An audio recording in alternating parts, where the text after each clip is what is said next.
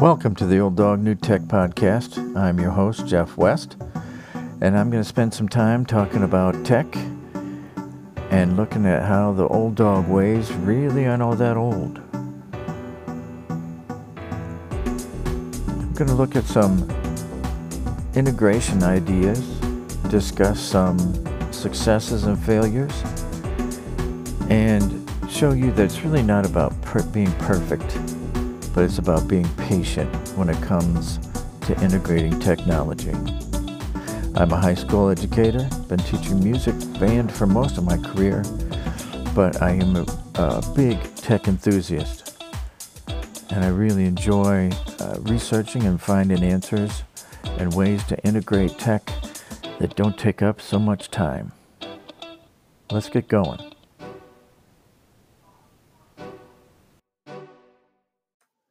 Well, welcome to episode 12 of Old Dog New Tech Podcast. I'm Jeff West. I'm coming to you at the end of September. Hard to believe one month in the books already for us teachers, or maybe two months if you're listening someplace where you started before Labor Day, but here in Michigan, many of us don't start till after Labor Day. Uh, this podcast is on a subject that I think has some uh, disagreement in it just as I did some research on it, learning styles.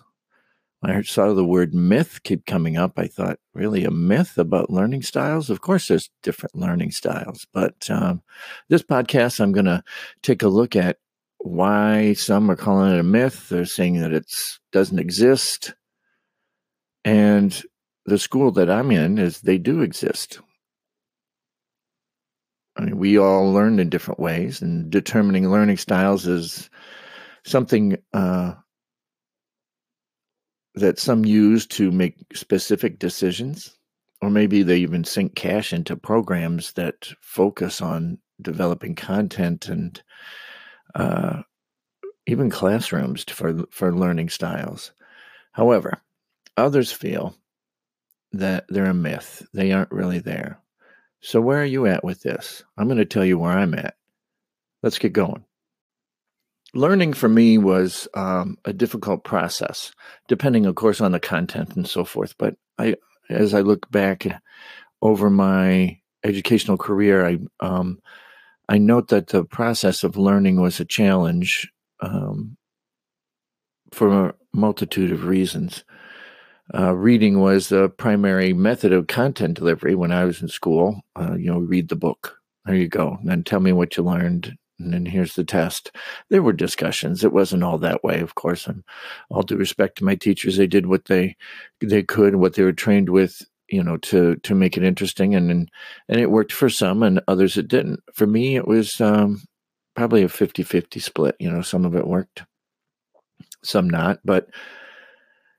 And I know reading is still a, a primary content delivery method but I think tech has made reading and learning more engaging and easier to differentiate. Um, my challenges were not just a learning style weakness, but also things like being a kid that I just didn't see the value in some of what I was learning, and that's probably like most kids. And I did excel in creative subjects, you know, being a musician, um, the group aspect, and working with people and uh, uh, having some freedom to make choices. I did enjoy those activities, those subjects more than other subjects that didn't always uh, lend to that type of teaching.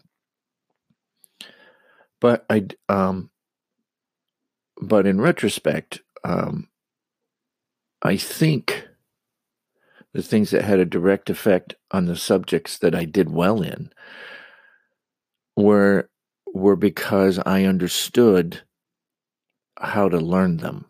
And I think had I understood my learning styles, or at least considered them, my learning tendencies, my strengths and weaknesses, then you can start to develop. Um, either you use your strengths, and then you can also use your strengths then to help bring your weaknesses along. I guess that's what I'm trying to get at. And I really never thought about that, and I was really not asked too too much to to consider that possibility. most of the teachers that were engaging and showed a general concern for me as a student, uh, those were the subjects I did well in. And I also remember the content the best. I didn't always get the best grade in that class. Um, in fact, I'm thinking now, that's why I'm pausing. I'm thinking back through some of my Spanish classes in high school and some of the music history classes in college. While I enjoyed both of them, sometimes that content was very challenging for me, and I didn't always score well on tests. But I still remember, um, you know, enough Spanish to kind of understand and communicate if I need to. I don't use it very regularly, and of course, music history. Um, through time, I have developed a better understanding of the content, but in in college, it wasn't wasn't always depending on the the the content wasn't always my best uh, grade. It was my best effort, but my grade didn't often reflect that. So, and I think that has a, a lot to do with the fact that I learn uh, differently than than a lot of college asked me to to learn at or use um, a lot of it was here, go find the answers. And even when I found the answers, you know, tying them together, remembering them, it really wasn't always learned. I could tell you where the answers were at, but not necessarily tell you the answer. Um, that was, of course, in my youth. As I've gotten older and you use it more, then of course it, it you learn it. It becomes uh, who you are. Um, so I did well in the creative areas, but I also did okay in the lecture and and learn method, which is still utilized today. Uh, but, you know, that was a different time. Uh, students were expected to adapt to a teacher's style and figure out how to learn. And today in the classrooms, um, while there are there are similarities to that, the learning styles are considered and adapted to much more. Uh, it's great if teachers understand these and adapt, and I think most do. But like any framework or teaching method or philosophy, learning styles are not an answer to every situation. There's not just one answer to everything, and I uh, I think that's a weakness in education. I think we try to take a framework or two and say, okay, here it is, and this is what we're going to do, and and um, that's how you're going to be evaluated, and boom. And I think that's a flaw. Um, I don't think everybody does that. I certainly am not trying to paint with one broad stroke here, but the things that you read and the attitudes toward education seem to be a broad, sweeping uh, attitude, and uh, and I think sometimes in education we take that same approach, and I think we need to reflect a little bit more and adapt. So, understanding learning styles can enhance learning but using them exclusively can be problematic. So, is this the myth part? Is this the myth? So, I think that the answer is possibly. They could possibly be a myth. So, after I uh, did a little more research to find out about this myth, is it a myth? I wanted to find out about learning styles a little bit more and their validity, and I found there is a clear difference of opinion as to the use of the method in the classroom. So, some of the issues I found consistently throughout uh, the articles and websites um, that I read on the myth of learning styles. Uh, and the following here is taken from uh, an article by Newton and Miah. I linked it in the show notes they did uh, a study and a survey of teachers and found that there were some uh, some of the negatives about using learning styles were that um, they are conceptually flawed and they pigeonhole learners. They undermine the credibility of education, um, waste resources, create unrealistic expectations and are driven by profit, not help. Which I think that last one we can say just about anything that we see in education. It, it uh, often seems that some of the decisions that are made are for profit. Um, but the the flip side to that is that there are so many options that are so similar that when you choose one, Um, as long as you are training your teachers and you're focusing on it, it's not a it's not a detriment. But I think sometimes we take it one step further. The takeaway from this research for me, and there was uh, several pages, is just one this little synopsis of things that they found. Excuse me was that learning styles have specific challenges when applied specifically or exclusively exclusively they do have value so when i took a look at some of the research that uh, newton and miah had done and their resources i read through and i found that not all of the the resources oh i'm sorry i need to step back here a second not all the resources uh, and I caution you. Um, this isn't an ex, uh, a complete, comprehensive. This is just my take. And as I studied learning styles, doing a master, excuse me, doing a master's degree, and then uh, recently, you know, read up on some more uh, research. Um, most research you'll find starts to have a central uh, one or two or three central points. And so that's kind of how, why I'm choosing the one article I did. Uh, and uh, you'll find that with other with other articles, they may present things a little differently, but the overall gist is going to be somewhat of what I am presenting here, kind of like what I'm saying here. So,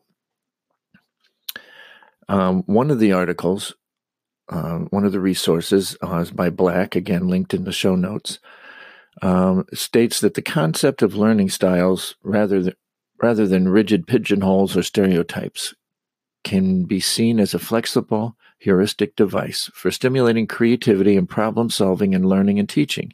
Teachers and students who look together at the various cognitive style dimensions often find them an invaluable tool for reflection, a way to talk about which activities and approaches work best which ones cause frustration and disengagement, and which ones help kids get past roadblocks in learning. That last part, I think, is pretty much a number one for what teachers do. We're helping the kids and we're trying to get them to see things. Where this is not about, okay, you learn visually, so I'm going to create this lesson segment with a bunch of visual aids you're leaving out uh, all those that visual might be a challenge to. I think it's very difficult to prepare a lesson to meet all of the different learning styles. But I think if your students understand what their learning styles are, they can seek that content, that help, and perhaps you can facilitate them and point them in the right direction.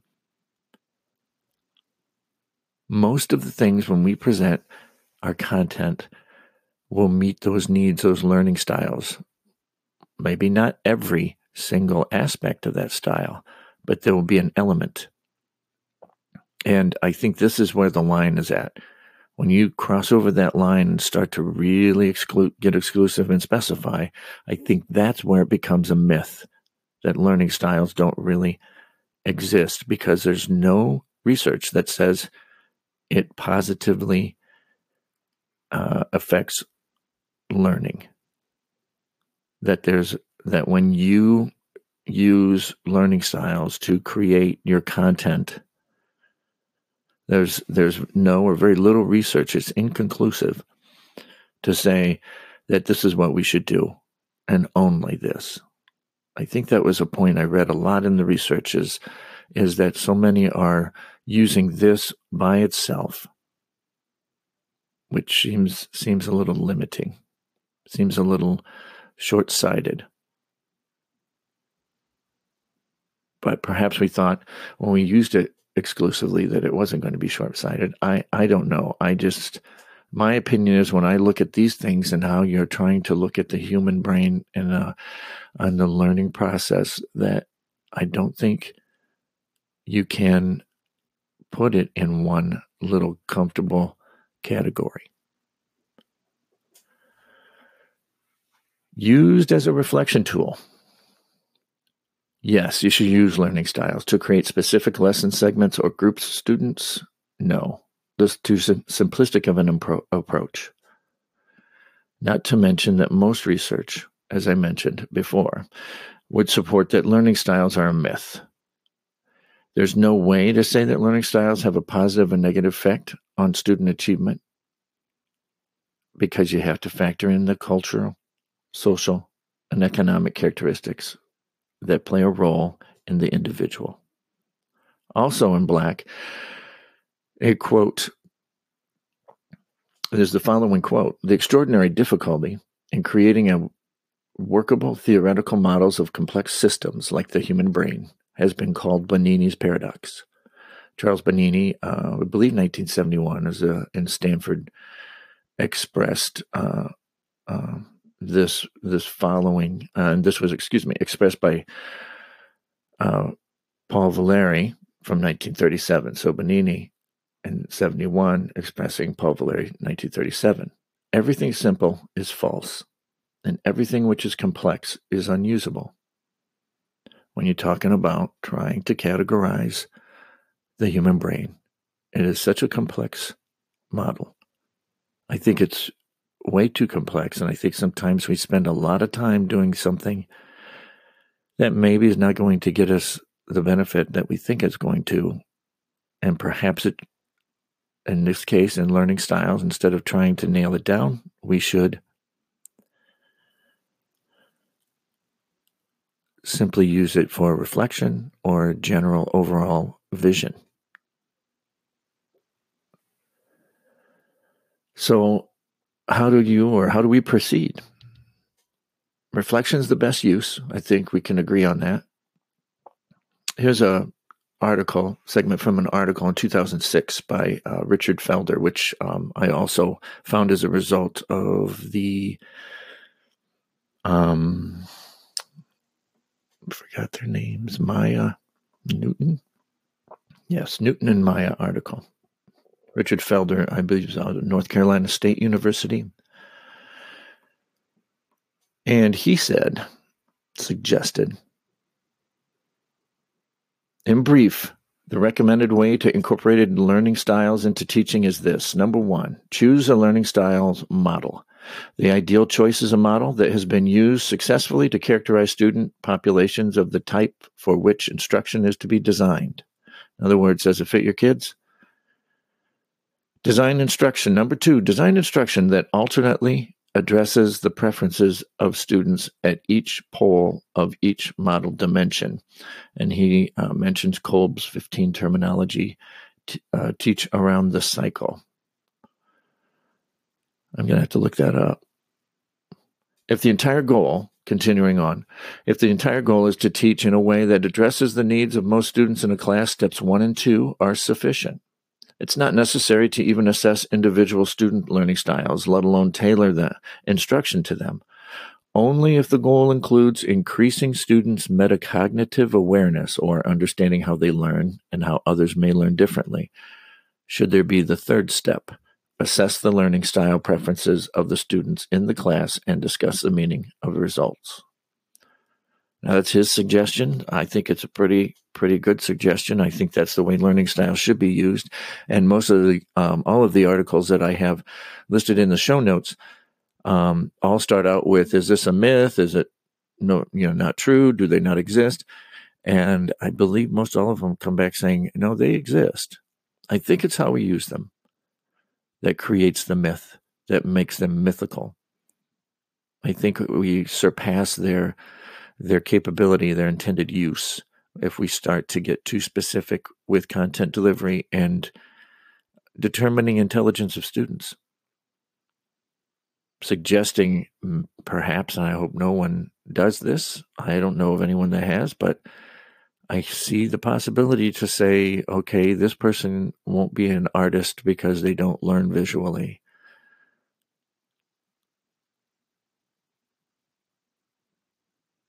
Speaking from my own learning,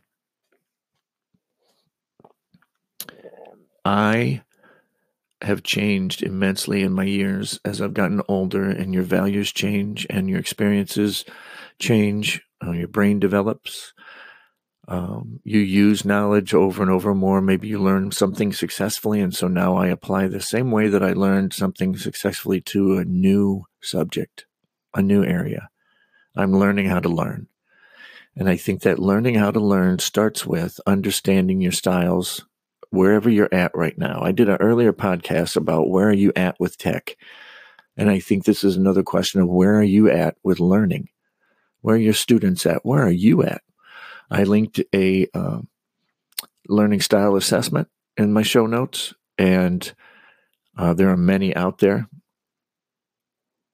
But um, these are excellent. I I encourage you to do all three steps um, that were suggested up there with uh, Black or Felder, excuse me, Felder, and and have that discussion, have that reflective discussion with your students um, to get them to look inward because they're so busy looking outward with all of the different environmental distractions that there are that sometimes they don't take a minute to take a look at who they are, where they're at, and encourage them to do that periodically. So, no, there's no myth here. The myth starts to arise if you misuse it or maybe use it for something it was not intended to be used for. Here's your tech treat for the week. It's the learning style assessment I mentioned at the close. Uh, uh, this is um, a howtostudy.com learning style assessment. You can use this or you can find your own. There's a lot out there. Allow time for discussion and reflection. I found that the most useful when I did this with my students, and I need to do it again uh, with all. I I just did it with one class, just kind of testing it out to see what would happen. Um, and the discussion that ensued after they did this was um, still in my head. It was over a year ago, and uh, watching the young people assess who they are and grow. Um, I don't think I can put words on that, uh, other than to say, "Cool, awesome, inspiring," motivated me as a teacher. You can guide students through the de- through determining the validity of the findings and how that can help or how it could hinder them those are possible discussion topics. So take a minute. Take take that assessment just for yourself. What do you think? I think it's clear that learning styles are not a myth. The myth is created when you use them exclusively to determine how content's delivered or whether students can or cannot learn in specific ways. I found my own learning has fluctuated through my life, and probably the way I learned at age 12 or 18 is different vastly from the way I learn now. So use learning style assessments to get kids thinking about how they learn. I contend they do not consider this until they're asked to do so. Realizing strengths and weaknesses via learning style assessments can be a valuable reflection tool and should not be used to group students or specify content delivery. Reflection is the key concept, in my opinion.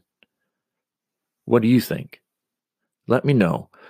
Leave me a, a review, an iTunes review, or send me an email, and uh, let's let's have a discussion. I think this is a a valuable discussion to have, and I think it's a valuable tool that can have a ripple effect throughout the rest of your year. You take care now. This has been the Old Dog New Tech Podcast with your host, Jeff West. I hope you enjoyed your time. And remember, with EdTech integration, it's about being patient and not perfect.